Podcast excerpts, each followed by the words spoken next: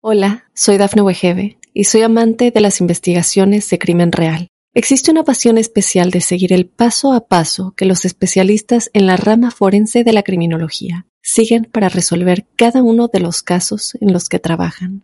Si tú, como yo, eres una de las personas que encuentran fascinante escuchar este tipo de investigaciones, te invito a escuchar el podcast Trazos Criminales con la experta en perfilación criminal, Laura Quiñones Urquiza, en tu plataforma de audio favorita.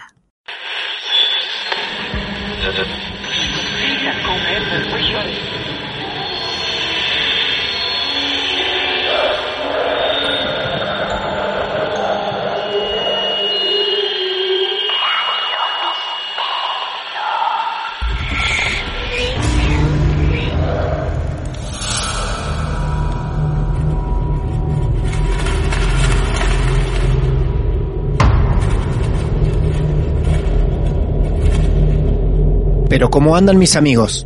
¿Cómo les va? Amigas, ¿preparados y preparadas? Esto que se está gestando a partir de este momento nos dice que hay otra historia real por el mundo. Ya no importa dónde. En Argentina, en Chile, México, Colombia, Estados Unidos, donde sea, en cualquier continente. Estamos para recibirte. Somos Martes de Misterio y nos basamos en hechos reales. Que puede ser propio, puede ser de un pueblo, de una familia, de varias familias, o quizá de esos comentarios de barrio, como la historia que nos va a contar en segundos nada más Nicolás. Nicolás es argentino, vive en Santa Rosa La Pampa. De allí también es la historia que vamos a escuchar hoy.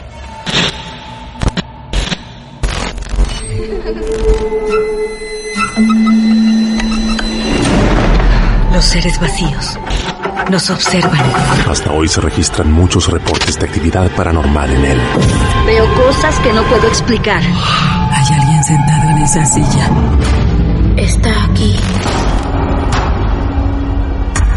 El misterio está fundamentado en el silencio. Pero ya es hora de hablarlo entre todos. Esto es... Hay alguien en la casa. Martes de Misterio. Es divertido asustarse a veces, ¿no? Nicolás, en Santa Rosa, La Pampa. Nicolás, bienvenido a los Martes de Misterio. ¿Cómo te va? Hola, ¿cómo andás? Muy bien, muchas gracias.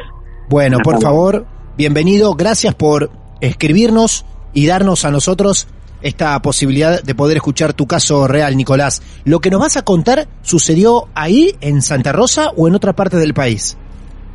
No, sucedió en Santa Rosa. Bien. Puntualmente en la casa de enfrente de mi mamá. Ajá. La casa que está en la calle del frente es la casa en cuestión, digamos, acá en Santa Rosa. Muy bien, qué cosa, ¿eh? La casa de enfrente. Qué cosa lo de la casa de enfrente. Bien, sí. Bueno, desde donde vos creas conveniente, Nico, todos nosotros nos vamos a entregar a tu historia. A ver. Dale, te cuento un poco el antecedente de la casa, de la familia, claro, los dueños originales, como para que después se entienda un poco mejor el desenlace, digamos. Muy bien. Ahí es una casa, es un barrio de Santa Rosa que tiene unos 40 años, y bueno, bien enfrente vivía una familia tipo Cacho y María, y sus dos hijos, Lucas y Andrea. Lucas era muy amigo de mi hermano, que es mayor que yo. Ajá. Y Andrea un poco más cercana a mi edad, y éramos también amigos, no tanto como Lucas con mi hermano, pero amigos del barrio, digamos. Bien, perfecto. ¿Andan en qué edades más o menos todos? Mira, yo tengo 35, Andrea tendrá tal vez 2 años más que yo. Muy y 40 y algo Lucas, que es el mayor. Bien. Y nada, la particularidad era una familia un poco extraña en el sentido Cacho, que el papá de la familia eran esos tipos por ahí machistas, muy autoritarios, de mal humor. Más de una vez, no sé, no le gustaba la milanesa que había hecho su señor y se la tiraba por la cabeza. Claro, sí, ¡apa! Sí. Ah, violento el hombre. Sí, sí. Era un hombre violento Y María, todo lo contrario, una mina buena, servicial, bien de ama de casa, atendiendo a su marido. Es un poco para el contexto de la familia. Sí, sí, una mujer sumisa, ¿no? A su marido. Sumisa, sí, claro. Tal cual. Claro. Y él bastante bravo. No sé, pasaba que yo un día iba, suponete, de chico, ¿no? A la casa, porque me quedaba a comer y muchas veces y demás.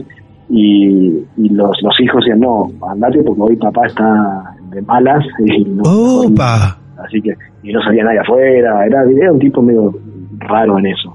Sí, la cuestión, ¿qué ocurre? Hace unos años atrás, ya tanto Lucas como Andrea no vivían más con los padres. Y María estaba enferma, tenía cáncer, estaba bastante mal de salud.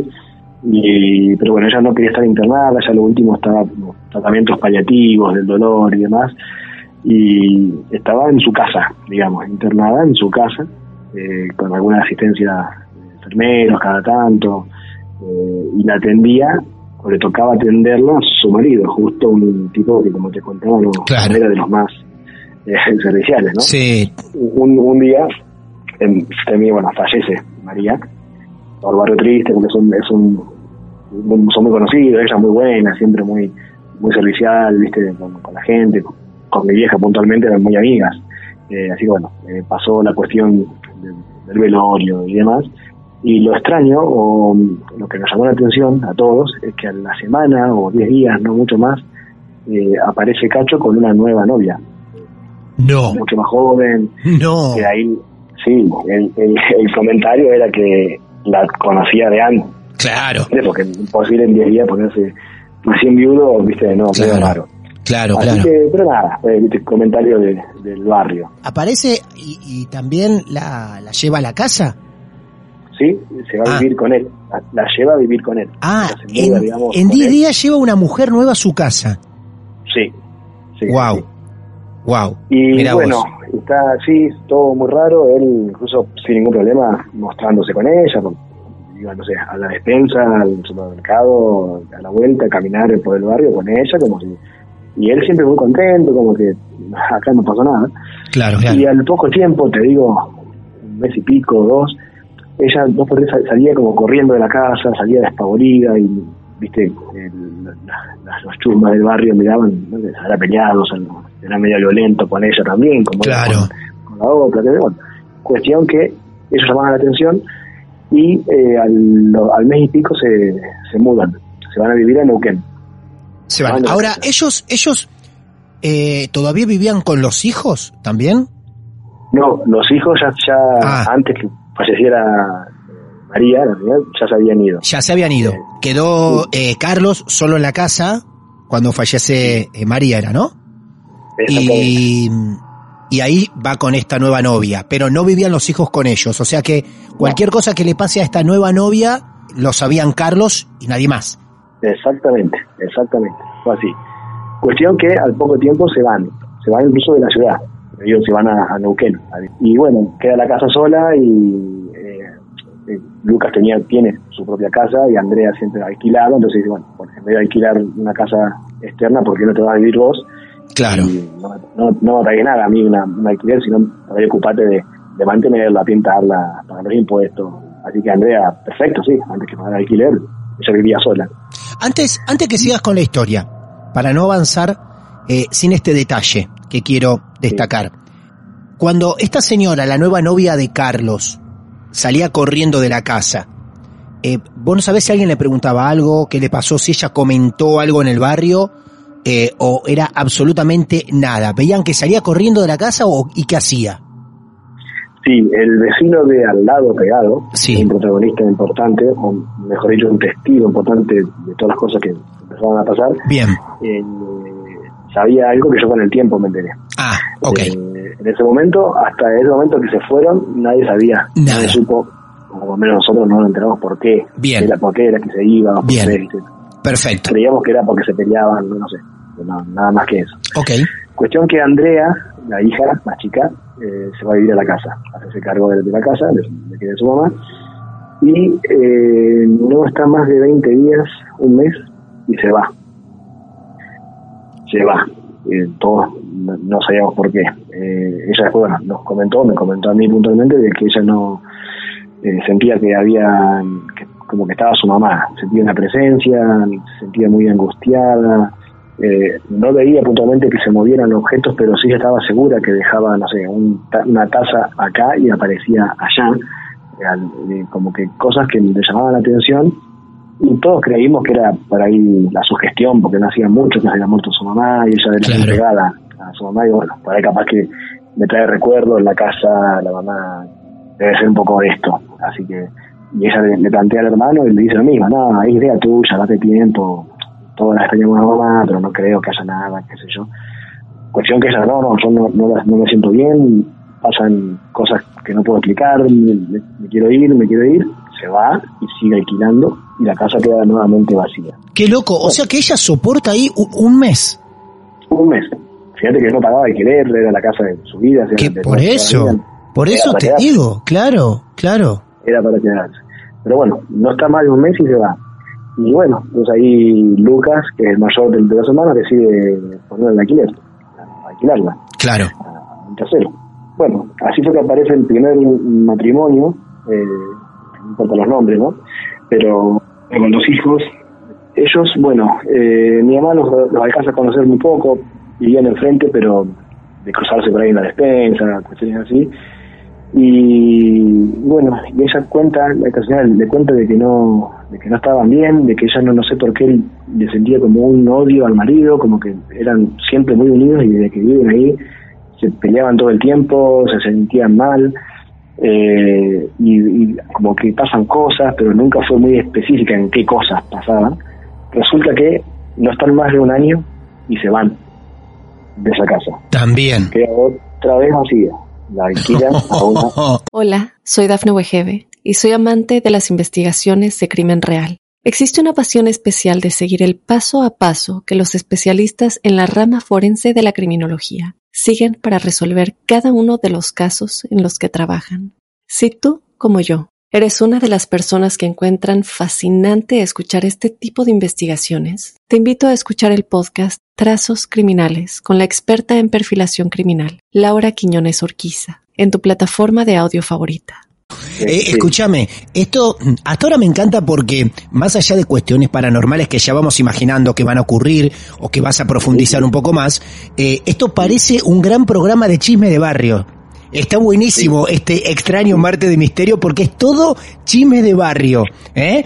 Y está genial. Escúchame, esta señora que vos te enterás que ya no soportaba al marido o que tenía muchas peleas, ¿era porque ella se lo contaba a tu mamá, a alguno de ustedes, a gente del barrio que estaba pasando por una situación en pareja mala? Ella se lo contaba a mi mamá y de hecho ella se separa.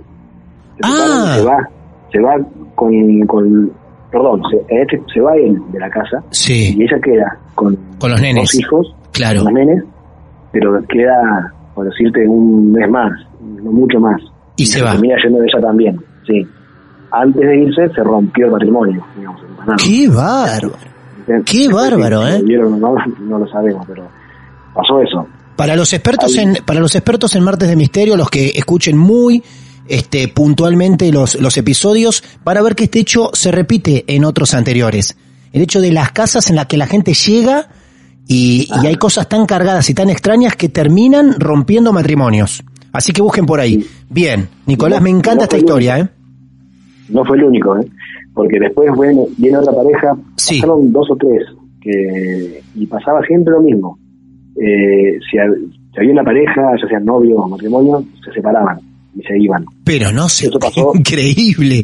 Una o dos veces más, hasta el último caso, que es el más resonante, o el que menos por ahí tuve contacto, que es también una pareja con un bebé recién nacido, se mudaron a la casa. Ajá.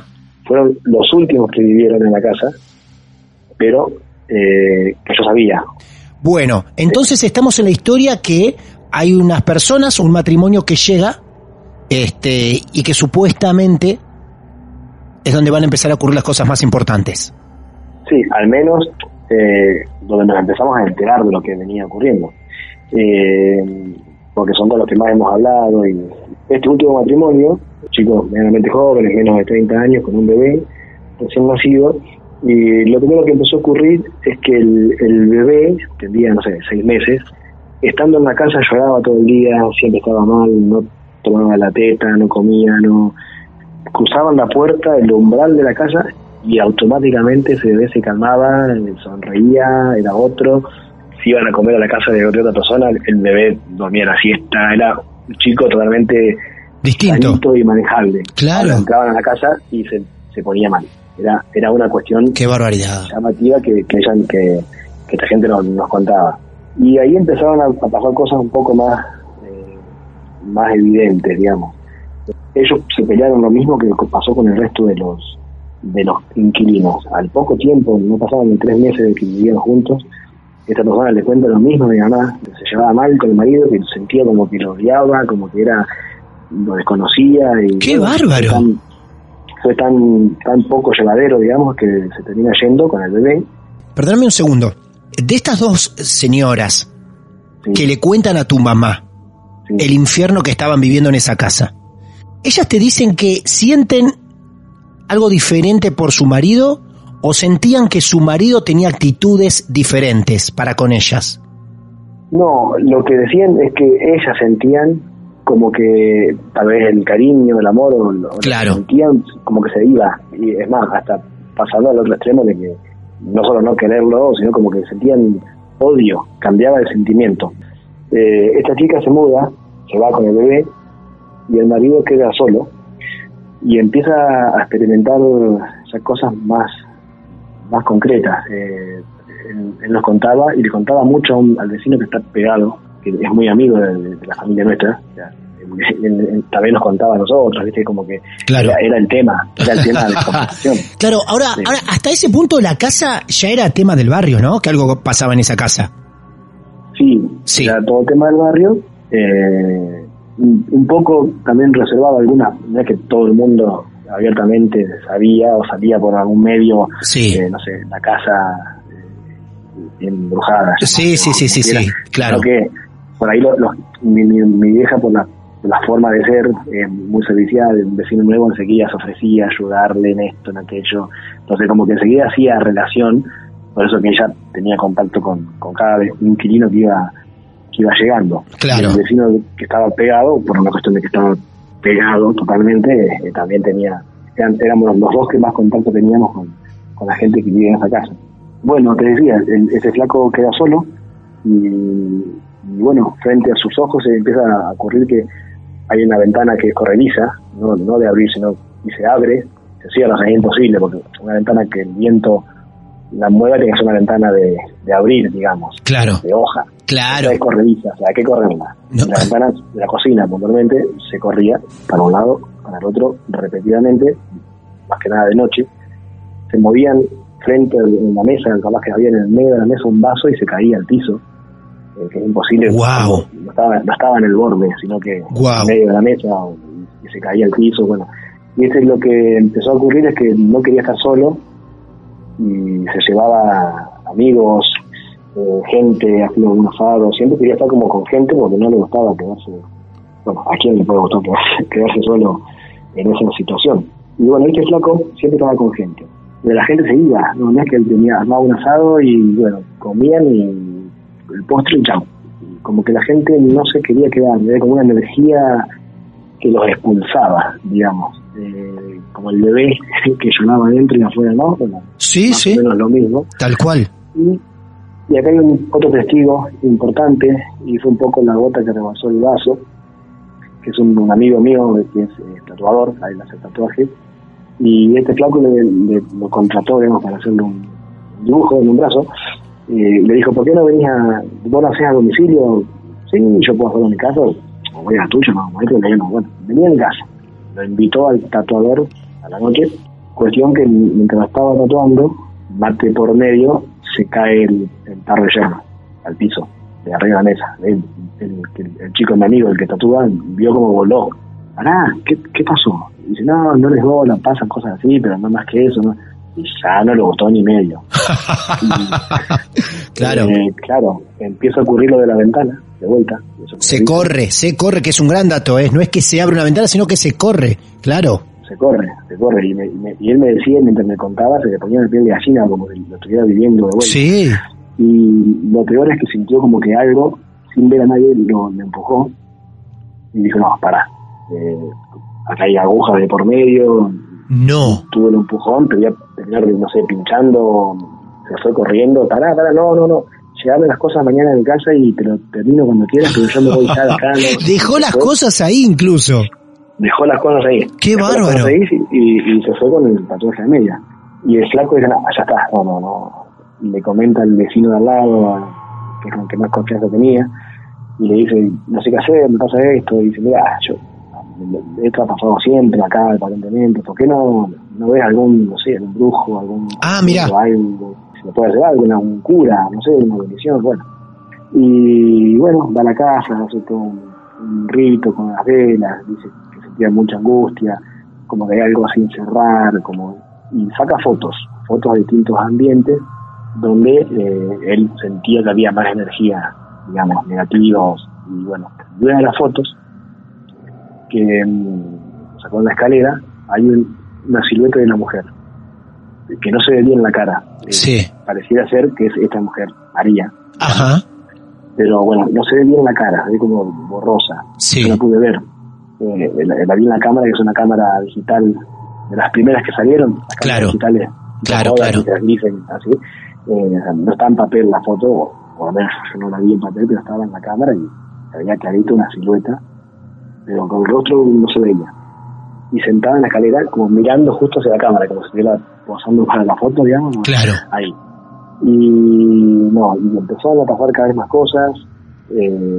Cada vez se sentía como empujones, movimientos más, o sea, como que lo que ocurría era más presente, más firme, y nada, le planteé a la mobiliaria que se quiere ir, y me dice, mira, a fin de año, suponete, no sé, faltaban un par de meses, termina el contrato, va a ser mejor para todos, así no pagás nada de más, porque no, me esperas un tiempito, y bueno, espero, aguanto, siguió quedando medio a duras penas, hasta una noche que fue la gota que rebalsó el vaso, y él se acuesta a dormir. Ajá. Él estaba durmiendo. Esto nos cuenta el vecino porque él lo auxilió, digamos. Le abrió las puertas de su casa a la madrugada cuando... ¡Wow! Él estaba durmiendo, y sentía como respiración, una respiración al lado, como que alguien estaba ahí. De golpe le tocaron la pierna, le movían la cama, él sentía... y prendía la luz, no había nada, ni nadie. Volvía a apagar, intentaba dormirse y la cama se movía un poco más, empieza a rezar, y en ese momento, esto fue lo que lo terminó de convencer de irse, la cama se mueve de tal forma que se da vuelta, no pata para arriba, sino queda en la cabecera, en donde están los pies, digamos, y los pies en la cabecera, gira la cama. 180 grados. Claro, es como que estaba la cabecera contra la pared. Claro. Y como que si yo la agarro, vos imaginate desde los pies, así le contaba él. Como que la traes para lado de los pies, como para separarla de la pared, y con ese espacio poder girarla, ¿no? Por favor, ¿él estaba arriba de la cama? Estaba casi durmiéndose, de vuelta, porque se estaba durmiendo. Por Dios, que se te mueva la cama así, claro. Y se dio vuelta 180, se para dando un salto, se pone lo primero que encuentra, no toca nada, y eran tipo 3 de la mañana, más o menos, recuerdo. Sí. Y le toca la puerta al vecino al lado y dice, ¿qué pasó? Dice, no, por favor, dice, blanco, pálido, me pasó esto, déjame entrar, me voy a ir de acá, no puedo estar ni un minuto más, pero déjame pasar la noche acá, no me quiero quedar lo que queda del encima laburaba a las 6 de la mañana, a las 7. Sí. Dice, me quedo acá en tu casa hasta que me vaya al laburo, y mañana de día con gente, con algún amigo, saco mis cosas para irme, me voy a lo de mi vieja hasta que me mude, hasta que consiga algo, pero me voy, ya, me duermo una noche más ahí, esto es insoportable. Me contó lo que pasó. Hola, soy Dafne Wegeve y soy amante de las investigaciones de crimen real. Existe una pasión especial de seguir el paso a paso que los especialistas en la rama forense de la criminología siguen para resolver cada uno de los casos en los que trabajan. Si tú, como yo, ¿Eres una de las personas que encuentran fascinante escuchar este tipo de investigaciones? Te invito a escuchar el podcast Trazos Criminales con la experta en perfilación criminal, Laura Quiñones Urquiza, en tu plataforma de audio favorita. Nico, me quedó una cosa pendiente en la historia, para que no la reclame después algún oyente. Vos me dijiste que sabía el vecino el que le da asilo por una noche a este muchacho, que sabía por qué aquella primera novia de Carlos salía corriendo de la casa. Sí, bueno, ahí te cuento, porque te termino de contar y ahí vas a ver. Cuando pasa esto, este vecino, el que dio asilo, el que sabía, sí, se acerca, se cruza el mismo día que se fue el chico a las 3 de la mañana, que sí, después se fue a trabajar y ya se fue definitivamente, sí, a la mañana, esa misma mañana, tipo 10 de la mañana, se cruza a mi casa a verla a mi mamá y le dice: mirá, ¿por qué no vos que conocés a Lucas y a Andrea, a los hijos, que para ahí tenés contacto porque son amigos de tus hijos, ¿por qué no hablás con ellos? Porque no sé hasta dónde están al tanto de las cosas que pasan, algo debe saber, dice. Pero y ahí le cuenta, la mujer de Carlos, la nueva novia, salía corriendo. Mi madre una vez me tocó la puerta, yo eso no lo sabíamos, porque la empujaban y con violencia. ¡Qué bárbaro!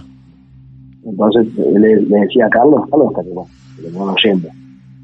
Y cada una de las personas que pasó comentaban situaciones similares. A las mujeres las empujaba, como que no quisiera que estuviesen ahí, como que hacía que se partiera la relación, digamos, ¿no? Sí, o que las mujeres odien a sus maridos. Claro, y los que no se iban a tiempo se terminaban separando, definitivamente. Algunos se han tenido al poco tiempo juntos, digamos, vámonos de acá, esto no me gusta, y pasaron, digamos, de sí. Entonces, ¿por qué no le contás a Lucas? Me dice, llamalo, a ver si lo podés. Bueno, entonces mi vieja me llama a mí, que ella siempre me tenía al tanto de toda esta cuestión, que de hecho a mí me interesaba el tema, ¿no?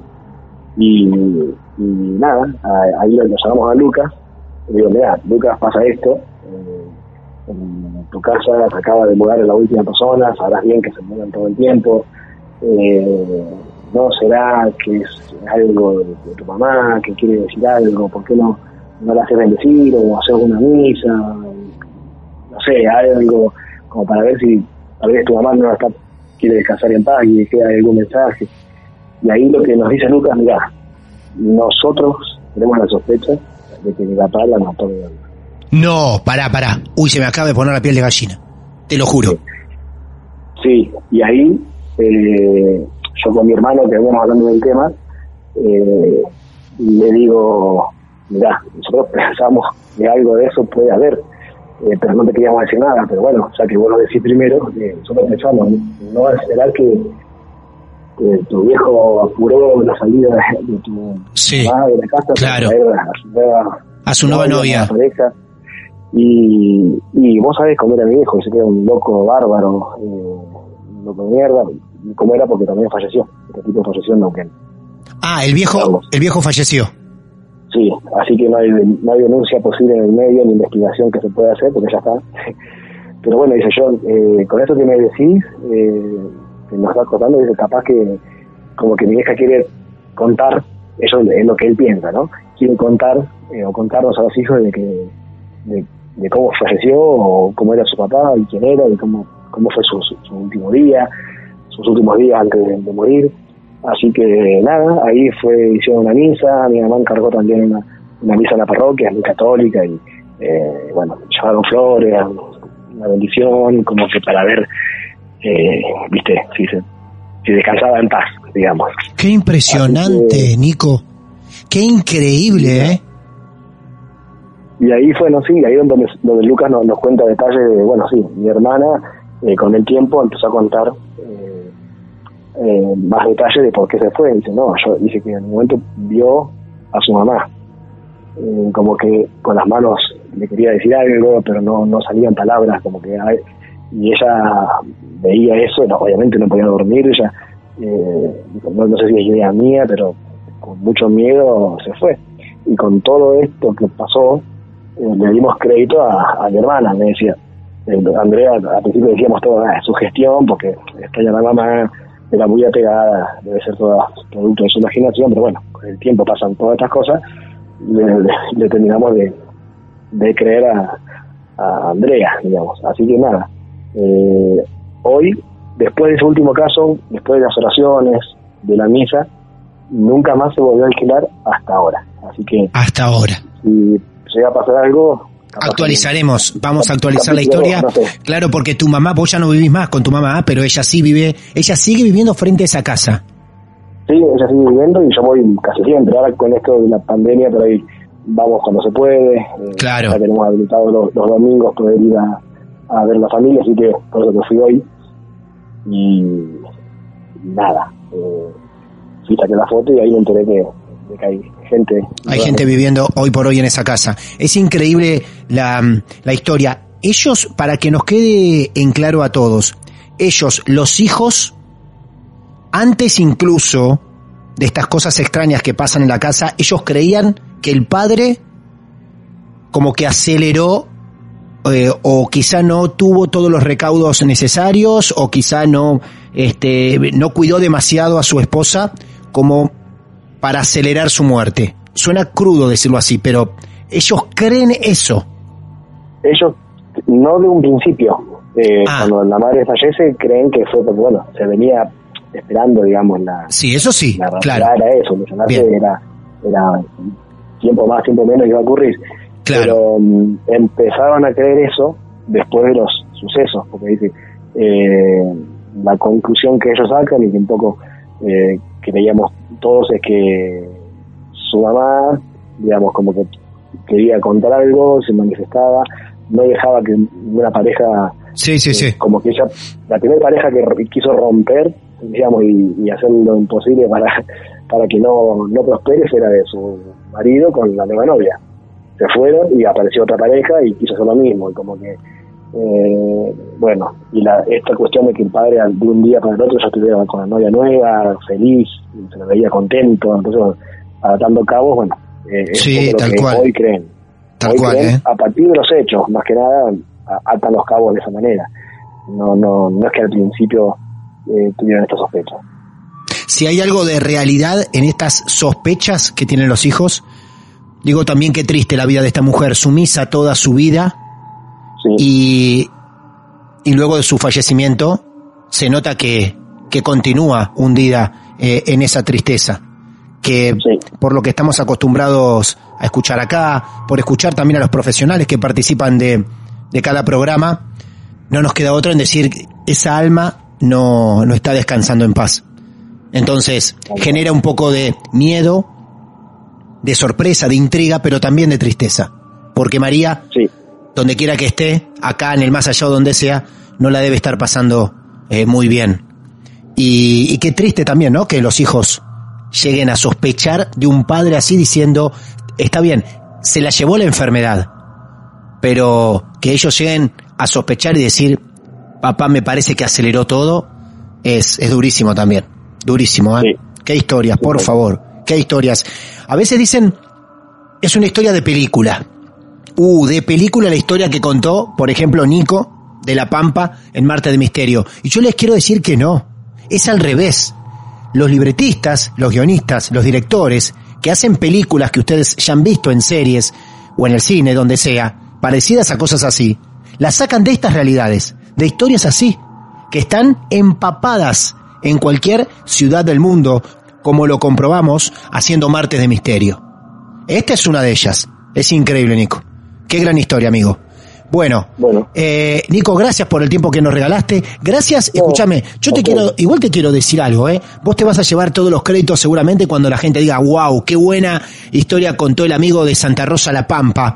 Pero quiero decir que los créditos de esto son de tu mamá y del vecino, que son los que aportan la data, así que mandales un saludo grande también a ellos, Exactamente, yo quise que el vecino contara la historia. Claro. Pero no se animó y bueno. No, está bien. No es lo mismo que yo, me dijo, contala vos. Claro. No tengo problema. Muy bien, Nicolás. Nicolás, muchas gracias por confiar en nosotros. Saludos a la familia y a la gente ahí de Santa Rosa. Un abrazo grande. Gracias. Un abrazo para ustedes. Adiós, hasta luego. Muchas gracias. Y esa no es la historia de uno, sino la historia de unos cuantos, pero sobre todo la historia de María. La triste y paranormal historia de María. Si vos, si tu barrio, familiares, tienen su caso extraño para contar, aquí los estamos esperando. Nos ubicás en nuestras redes sociales, @Martes de Misterio en Instagram, grupo Martes de Misterio en Facebook, estamos en Twitter, y si no nos podés, escribir un correo privado, martesdemisterio@gmail.com. Nos alimentamos de casos reales. Mi nombre es Martín Echevarría, somos Martes de Misterio. Muy pronto tenemos un próximo encuentro. Muchas gracias. Lo más alucinante que le pasó al miedo en los últimos tiempos.